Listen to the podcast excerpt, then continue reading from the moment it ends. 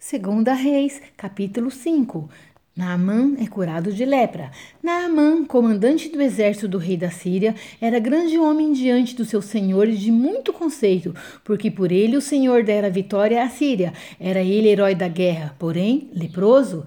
Saíram tropas da Síria e da terra de Israel, levaram cativa uma menina que ficou ao serviço da mulher de Naamã. Disse ela à sua senhora: Tomara o meu senhor estivesse diante do profeta que está em Samaria, ele o restauraria da sua lepra. Então foi Naamã e disse ao seu senhor: Assim e assim falou a jovem que é da terra de Israel. Respondeu o rei da Síria: Vai, anda e enviarei uma carta ao rei de Israel. Ele partiu e levou consigo dez talentos de prata, seis mil de ouro e dez vestes festivais. Levou também ao rei de Israel a carta que dizia: Logo, em chegando ali a ti esta carta, saberás que eu te enviei, Naamã, meu servo, para que o cures da sua lepra. lepra. Tendo lido o rei de Israel a carta, rasgou as suas vestes e disse: Acaso sou Deus com o poder de tirar a vida ou dá-la, para que este envie a mim um homem para eu curá-lo da sua lepra? Notai, pois, e vejo que procura um pretexto para romper comigo. Ouvindo, porém, Eliseu, homem de Deus, que o rei de Israel rasgara as suas vestes, mandou dizer ao rei: Por que rasgaste as tuas vestes? Deixai-o vir a mim, e saberá que há profeta em Israel. Veio, pois, Naamã com seus cavalos e os seus carros e parou à porta da casa de Eliseu. Então Eliseu lhe mandou um mensageiro, dizendo: Vai, lava-te sete vezes no Jordão, e a tua carne será restaurada, e ficarás limpo. Naamã, porém, muito se indignou e se foi, dizendo: Pensava eu que ele sairia ter comigo, por-se-ia de pé, invocaria o nome do Senhor, seu Deus, moveria a mão sobre o lugar da lepra e restauraria o leproso. Não são, porventura, Abana e Farfar, rios de Damasco, melhores do que todas as águas de Israel? Não poderia eu lavar-me neles e ficar limpo? E voltou-se e se foi com indignação. Então se chegaram a ele os seus oficiais e lhe disseram: meu pai, se te houvesse dito o profeta alguma coisa difícil, acaso não a farias? Quanto mais, já que apenas te disse: lava-te e ficarás limpo. Então desceu e mergulhou no Jordão sete vezes, consoante a palavra do homem de Deus, e a sua carne se tornou como a carne de uma criança e ficou limpo.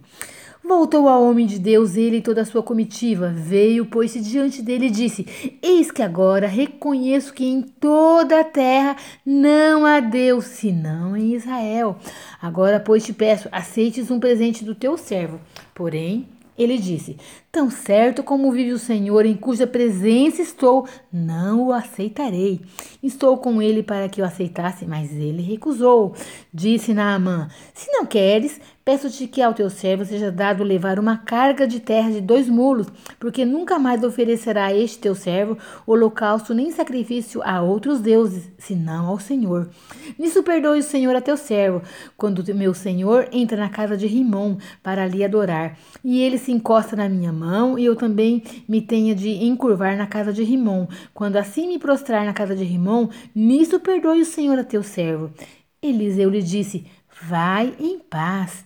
Quando Naamã se tinha afastado certa distância, Gease, o moço de Eliseu, o homem de Deus, disse consigo: Eis que meu senhor impediu a este Ciro Naamã que da sua mão se lhe desse alguma coisa do que trazia. Porém, tão certo como vive o Senhor, hei de correr atrás dele e receberei dele alguma coisa. Então foi Gease em alcance de Naamã.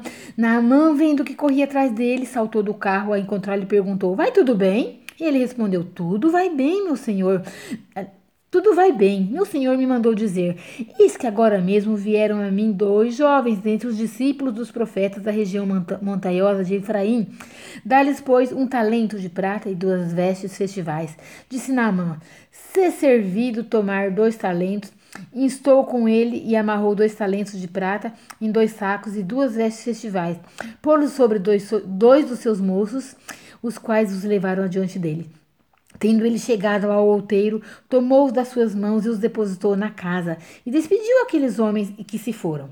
Ele, porém, entrou e se pôs diante de seu senhor. Perguntou-lhe Eliseu: De onde vem Gease? Respondeu ele: Teu servo não foi a parte alguma. Porém, ele lhe disse: Porventura não fui eu contigo em espírito quando aquele homem voltou do seu carro a encontrar-te?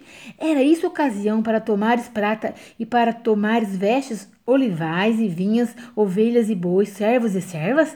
Portanto, a lepra de Naamã se pegará a ti e a tua descendência para sempre. Então saiu de diante dele leproso, branco como a neve. Que Deus nos abençoe nessa leitura da Sua palavra.